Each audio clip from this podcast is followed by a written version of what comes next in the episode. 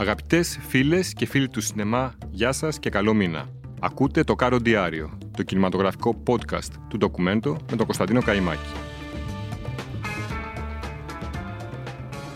Στις κινηματογραφικές λίστες περιοδικών, εφημερίδων και sites για το ποια είναι η ταινία που ανυπομονούν περισσότερο να δουν φέτος το καλοκαίρι οι περισσότεροι συνεφίλ, τα αποτελέσματα φυσικά ποικίλουν. Για τους λάτρε των κόμιξ, η πιο αναμενόμενη ταινία του επόμενου τριμήνου είναι είτε η συνέχεια του βραβευμένου με Oscar καλύτερου animation Spider-Man μέσα στο άραχνο σύμπαν που βγαίνει σήμερα στις αίθουσες, ή το Flash με τον Ezra Miller στο ρόλο του ήρωα της DC, φιλμ που όπως φαίνεται θα σηματοδοτήσει την αντεπίθεση της εταιρείας του Batman και του Superman απέναντι στην κυριαρχία της Marvel. Για τους φαν των διάσημων blockbuster που γνωρίζουν την πολλωστή συνέχειά τους, το Mission Impossible 7 με τον Tom Cruise φαίνεται να κερδίζει τη μάχη των εντυπώσεων από τον νέο Indiana Jones.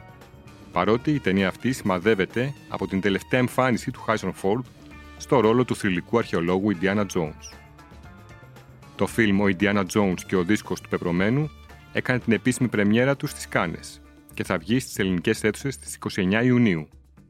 Πριν από λίγες μέρες, το φεστιβάλ της Νότιας Γαλλίας, με αφορμή το φιλμ, τίμησε τον Harrison Ford με ειδικό χρυσό φίνικα για το σύνολο της καριέρας του.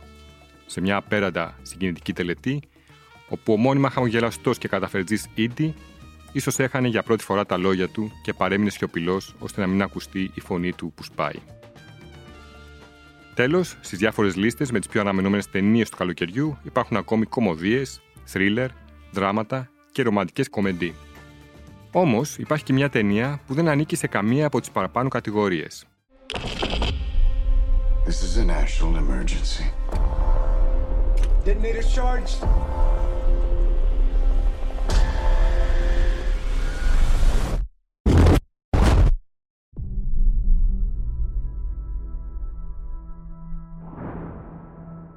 We're in a race against the Nazis. And I know what it means if the Nazis have a bomb.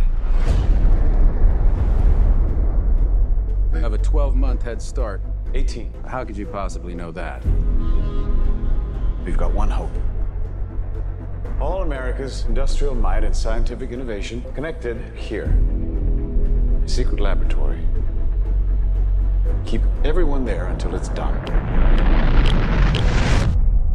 Let's go recruit some scientists. Το Oppenheimer του Christopher Nolan είναι ένα δράμα που εξελίσσεται σε thriller όσο το βάρος της αληθινής ιστορίας σκεπάζει τα καρέ του φιλμ. Αφορά στην παράδοξη και αγωνιώδη προσπάθεια ενός ενηγματικού ανθρώπου που παίρνει το ρίσκο να καταστρέψει τον κόσμο προκειμένου να τον σώσει. Ο Νόλαν έχει διασκευάσει συναριακά το βραβευμένο με Pulitzer βιβλίο του Kai Bird και του Martin Schruin με θέμα τη ζωή του γερμανικής καταγωγής Αμερικανού φυσικού J. Robert Oppenheimer – η ταινία συνδυάζει την τεχνική του IMAX και του φιλμ των 65 εκατοστών, συμπεριλαμβανομένων για πρώτη φορά τμήματων σε ασπρόμαυρη αναλογική φωτογραφία IMAX. Το μεγάλο ατού όμως του Oppenheimer είναι το νέο μάθημα ιστορίας που παραδίδει ο Christopher Nolan μετά από την εντροπία του Tenet. Ο τελειομανής Βρετανός σκηνοθέτης με το Oppenheimer αφηγείται την ιστορία του πατέρα της ατομικής βόμβας, Robert Oppenheimer, και του ρόλου που έπαιξε στην έκβαση του Δευτέρου Παγκοσμίου Πολέμου.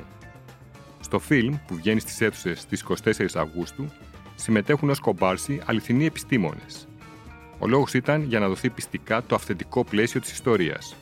Όπως δήλωσε και ο ίδιος ο Νόλαν, στα γυρίσματα του Λος Άλαμος διαθέταμε αρκετούς επιστήμονες ως κομπάρσους, καθώς χρειαζόμασταν γνήσιες αντιδράσεις αλλά και αυτοσχεδιασμούς.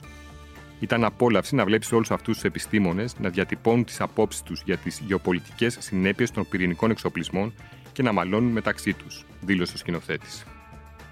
Τον κεντρικό ήρωα υποδίεται ο Κίλιαν Μέρφυ, ο περίφημος Thomas Σέλμπι, τον Peaky Blinder, ενώ η Emily Blood του Quiet Place παίζει τη σύζυγό του. Στο φιλμ θα δούμε ακόμη μεταξύ άλλων τον Robert Downey Jr., τον Matt Damon, τον Rami Malek, τον Benny Safdie, τη Florence Pugh και τον Josh Hartnett. Αν πάνε όλα καλά με το φιλμ, ο περφεξιονισμός του Christopher Nolan όχι μόνο θα δικαιωθεί ξανά, αλλά ίσως και να του χαρίσει κάτι που λείπει από τα αμέτρητα βραβεία του. Το Όσκαρ, μετά από πέντε ανεπιτυχείς προσπάθειες, μάλλον ήρθε η ώρα να μπει στη συλλογή του Λονδρέζου δημιουργού.